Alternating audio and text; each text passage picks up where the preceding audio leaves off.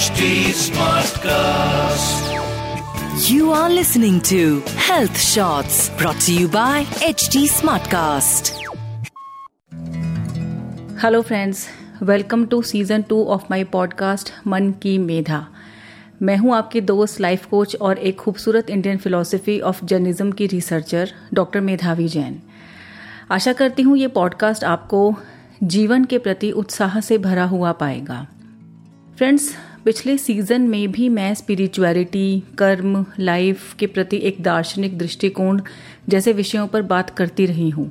Season two में हम कुछ ऐसे प्रश्नों में कुछ और गहरे उतरेंगे जो हमें तब से बेचैन करते हैं जब से हम इस दुनिया में आते हैं। जैसे कि मैं कौन हूँ? मैं कहाँ से आया हूँ? मेरा इस समय यहाँ इस पृथ्वी पर होने का क्या कोई खास मकसद है? या मैं बस यूँ ही रैंडमली एग्जिस्ट करता हूँ? चीज़ें एक सर्टन पैटर्न में क्यों और कैसे काम करती हैं? मेरे आसपास के व्यक्तित्वों से मेरा क्या लेना देना है etcetera etcetera and so on and so forth बेशक हम में से कुछ कुछ लोग ऐसे भी हैं जो डिफरेंट तरीके के प्रश्नों से डील करते हैं, अपने आप को घिरा हुआ पा सकते हैं।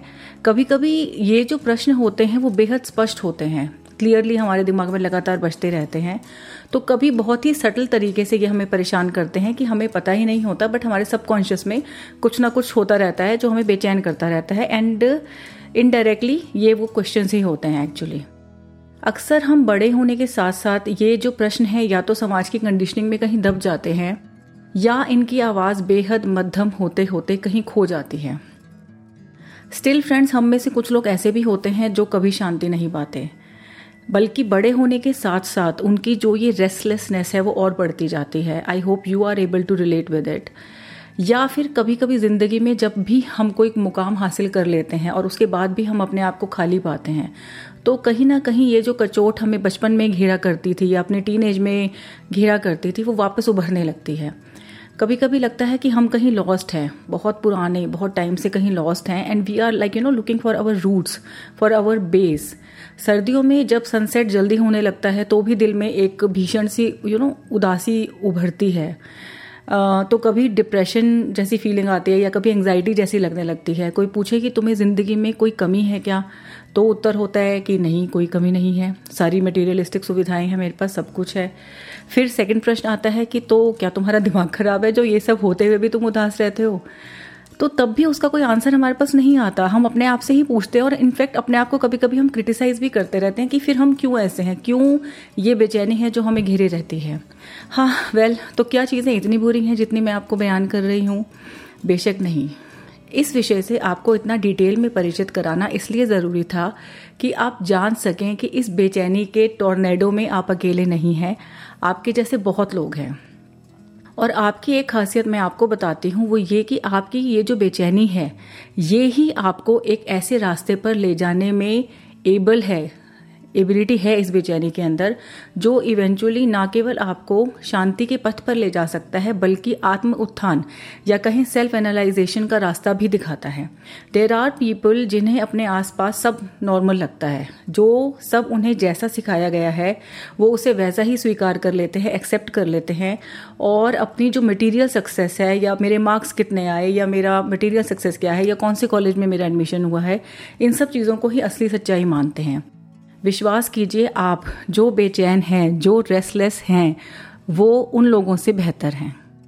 बिकॉज़ जो आप आत्म उत्थान के सेल्फ एनालाइजेशन के रास्ते पर चलकर, एक स्पिरिचुअल परस्पेक्टिव लाइफ के प्रति रखकर, तब जो हमें शांति मिलती है which in the longer run improves your relationships your physical and mental health your spirit towards your work and in some cases it causes change of your profession also for example friends अभी हाल ही के एक spiritual teacher हैं, उनका नाम मुझे नहीं पता, लेकिन उनके बारे में मैंने किसी पॉडकास्ट में सुना था कि वो एक बार कनाडा गए एंड बहुत मिनिमल उनके पास रिसोर्सेज थे, फिर भी वो कनाडा उन्होंने ट्रेवल किया, कहीं पर वो किसी गेस्ट हाउस वगैरह में रुके हुए थे, और वहाँ पर somehow he was in the washroom और जब वो बाहर आए तो वहाँ पर कुछ ऐसा हुआ कि चोरी हो गया उनका सामान ए टू जेड सब कुछ चोरी हो गया, कुछ बचा ही नहीं एंड तब suddenly this realisation you know struck him कि आई I मीन mean, ये टेम्प्रेरीनेस है। वर्ल्ड में क्या हो रहा है? ये मेरे पास कुछ नहीं है।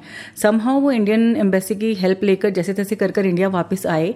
बट यहाँ आने के बाद वो जो एक कॉरपोरेट वर्ल्ड में जाने की सोच रहे थे he drop that idea and he became a spiritual teacher so by the way for your information let me tell you that हमारा देश भारत जो है, इस वर्ल्ड वाइड स्पिरिचुअल क्वेस्ट का लीडर है।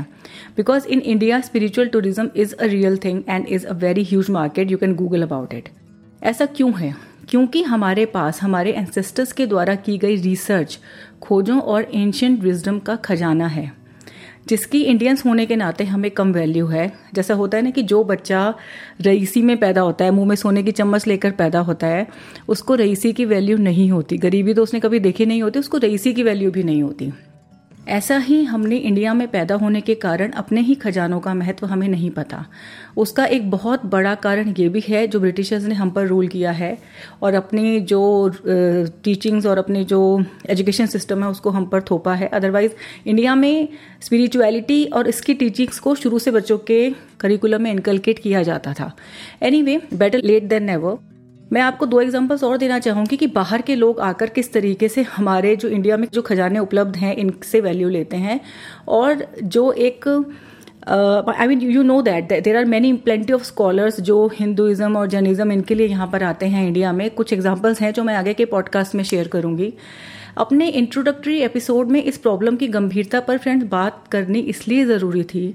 कुछ टीनेजर से भी मेरी बात हुई है, वो भी यही बोलते हैं कि कुछ बातें ऐसी हैं जो हमें लगातार बेचैन करती हैं but there are like you know there is absolutely no one who is talking about them तो इसलिए इस बात पर थोड़ा डिटेल में मुझे बात करना ज़रूरी थी, ताकि हम अब आगे के जो अलग अलग हम टॉपिक्स को कवर करेंगे, उसमें हम फिर आगे बढ़ते रहें without you know clarification on the topic of this like season two friends हमारे भारतीय दर्शन हमेशा ही स्पिरिचुअलिटी की ओर सेल्फ एनालाइजेशन की ओर ध्यान देते रहे हैं। आप सभी ने ये श्लोक सुना ही होगा, असतो माँ सदगमय, जिसका अर्थ है कि हम असत्य से सत्य की ओर जाएँ। तमसो माँ ज्योतिर्गमय, ताकि कि हम अंधकार से प्रकाश की ओर जाएँ। ये इसके आगे भी है बट उसका मीनिंग थोड़ा और निकलता है अलग तरीके का तो मैं यहाँ पर ये दो लाइनें ही कवर करना चाहूँगी। Friends despite being the immense growth of science mental traumas, anxiety, depression, behavioral issues all remain at an all time high, which indicates कहीं कुछ तो है जो हम गलत कर रहे हैं कहीं कुछ है जिसे हम इग्नोर कर रहे हैं।